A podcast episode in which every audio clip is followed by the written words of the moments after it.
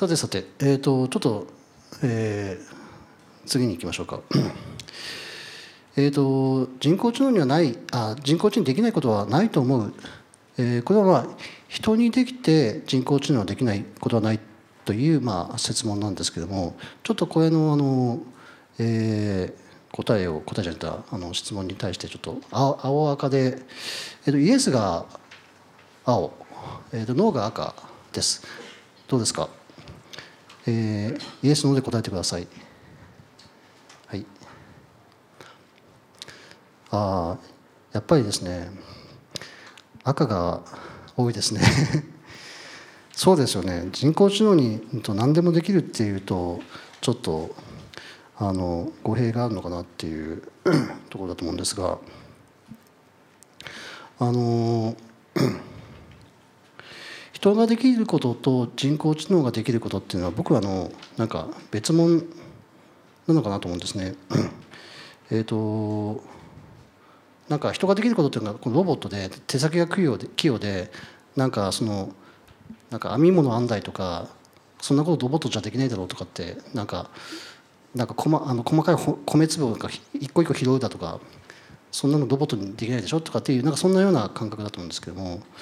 でもなんかまあ、ロボットっていうか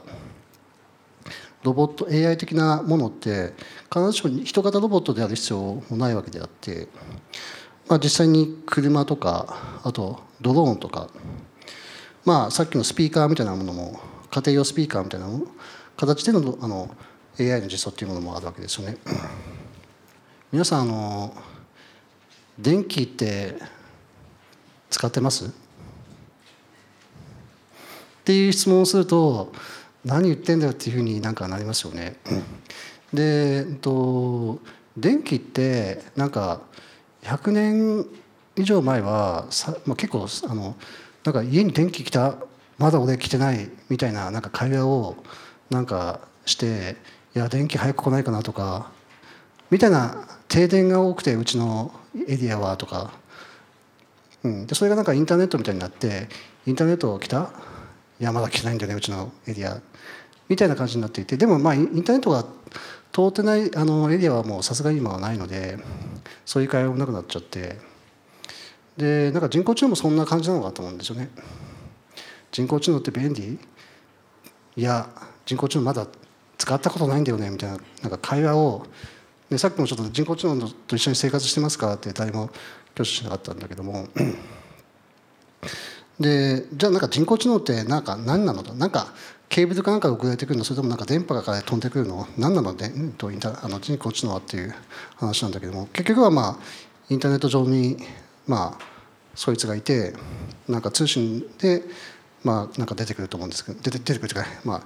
得るわけですけども。あのまあなんか今人工知能ってどうなんだって言ってるのはなんかなんか300年ぐらい前に電気ってどうなんだみたいなことを言ってるのとなんか、まあ、もしかしたらなんかあんまり変わりがなくてなんとなく電気ってなんかビリビリするし怖いしなんかなんかあんなのが人間使うもんじゃないよみたいなことをなんか電気なんかやめなさいみたいな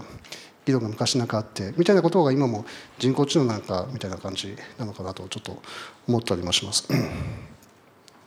人工知能でそうですねえっ、ー、と何ができると 皆さん嬉しいですか？そうですね、人工知能と、まあ、火災とか救助活動とかそういう災害の時に、うん、あの例えば、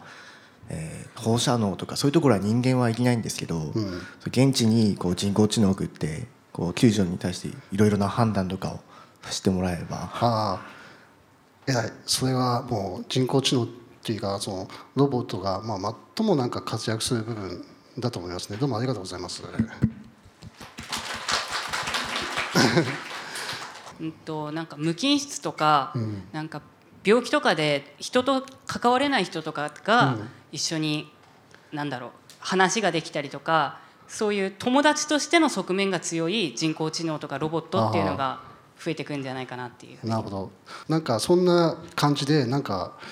あのあの工学系のあの学生ってどれだけいます？工学工学理あの理系理系の学生理系の学生の、うん、と視点でちょっとなんか聞いてみたいですね。あ以前なんか聞いたことあるんですけど自動運転とかっていうのが今、そのさんの方なのかもしれないですけどや進んでて、まあ、僕運転が全然できなくて本当あの、まあ、人とか引いてしまったら、うん、まあ、いろいろ大変なことになるんで、まあ、そういう意味で自動運転の技術は進んでいってくれたら大変嬉しいなとかは思っています。そうですね。自動運転はすごいほらなんか我々あちなみにあの北海道の方あの北海道以外の方って言います？なんか皆さん基本北海道の方ですね。北海道だとなんかすごくなんかあの JR 北海道が結構赤字路線がやばいみたいな 時々新聞に載ってなんかどうするんだみたいな感じになりますけど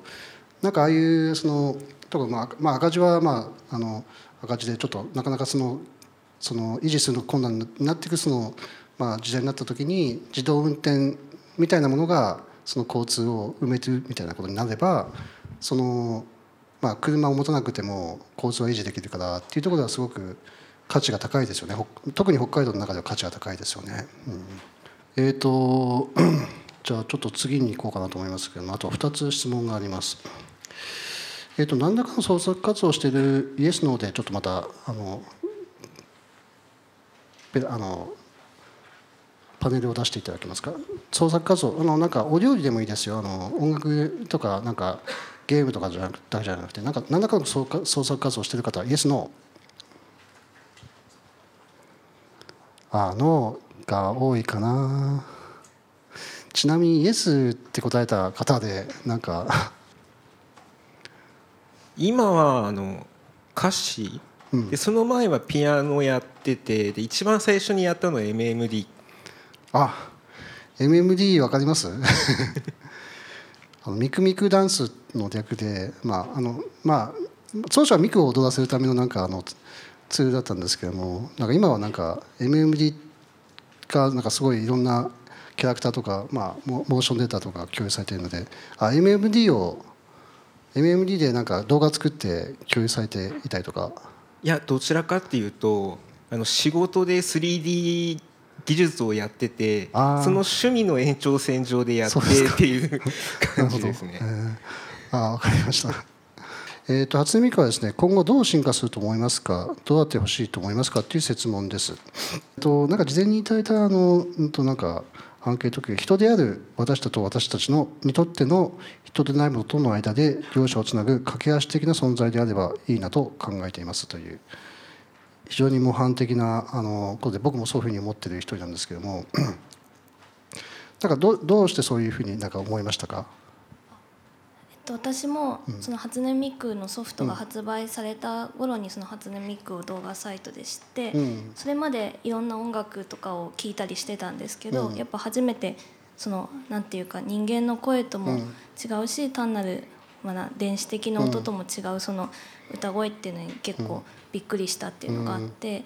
で最近どんどん初音ミクのそのソフト自体もまあ、割と進化じゃないけど、うん、その音声自体がどんどん滑らかにっていうか、人間に近くはなってきてるなと思うんですけど、それでもやっぱりそのなんか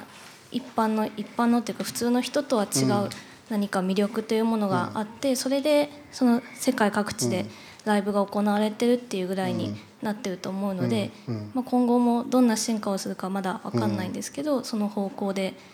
行ってほしいなと個人的には思ってます。素晴らしい拍手。そうですね。とあ僕はちょっと前の方に行けばいいですかね。こ近づきましょうか。えっと初音ミクは自ら歌ったり、えー、踊ったりしません。であの後ろには必ず人間がいまして人間が歌わせたりまあ踊らせたりしてるんですよね。だからとなんていうか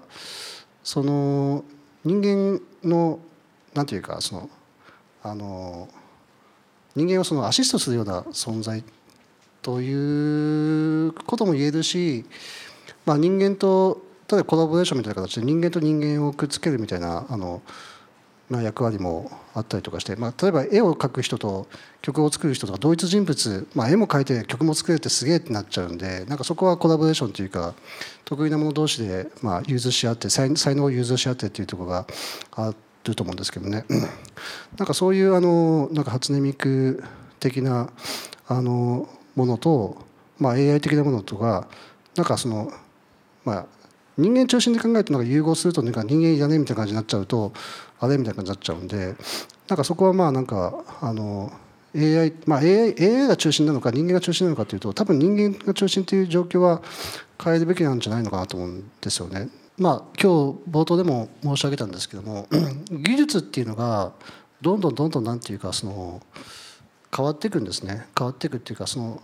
であの電気が最先端だったっていう時代があって、まあ、インターネットが20年ちょい前にと、まあ、生活の中にやってきてで、まあ、AI みたいなものが、まあ、どういうふうにそのサービスされるかをちょっとさておきそれってあの蛇口をひねればなんか電気が来るインターネットが来ると同じように知能が来る知識が来るっていう、まあ、状態になるまでにそんなにあの間はあの開かないのかなと僕は思います。でどんどんコモディティ化していくとなんかそのそもそも電気がどうのこうのとかっていうことを今議論する人はいないように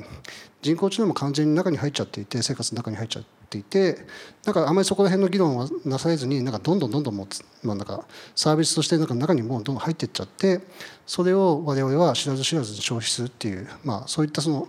あの構造になっていくんじゃないかとあの思っていて。でも例えば人の歌声ってあとか初音ミクの歌声っていうのはぎこちないんだけどもなんか興奮するとなんか少し人間っぽくなるんだよねっていうなんか技法というかテクニックがやっぱりいくつかあるんですよ。でそれはなんか、まあ、その歌詞とメロディーをいた瞬間にその技法がもう自動的にそれなんかとアプライされてなんか人間が手でなんかやらなくてもいいようにするっていうことが実はできるわけですね。それと同様になんかそのまあなんかあの音程を上げていく時下げていく時で上ずる下が下げずるっていうんですけどそういうのを自動的にアプライするっていうのは技術的にはできできできるわけであって、まあ、それは AI とかっていうとこじゃなくてその便利機能みたいな感じですけどねでそういうものをなんかどんどんやっていくとどんどん人間らしくみたいな方向になっていくわけですよ。でそうなった時になんかあれなんかいつの間にか初音ミク人間っぽく歌うようになっちゃったんだけどなんかこうやってなんかもともとなんかどんどんあのぎこちなくてそれがそれを触れるのが良かったのにっていうところとギャップっていうかそのあのそこが生じてしまうわけなんですね。だけどもまああの技術側としてはなんかそういう、まあ、プロセスっていうかその進化の、えーとまあ、機能というかそのあの機能というのは性能に近いかもしれませんけれども そういう部分はまあできるだけその自然に歌わせるっていうところでいくとあのできるだけその聞こえやすいように、えーと、歌わせるっていうところでは追求するべき部分であってそこをまあ人工知能というかどうかはさておきそういったそのなんかまああのちょっとしたインテリジェントなものはどんどんもしかしたらできてくるかもしれなくてそこはまあそこなのかなと思いますね。ただなんか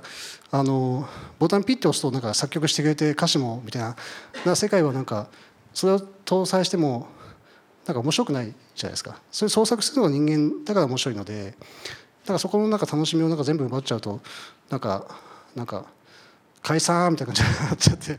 面白くないのかなっていうところもあるのでだからそそこの線引きはやっぱりちょっとなんか考えますね。ということであの時間になりましたので、えー、今日はこれで締めさせていただきます。どうもありがとうございました。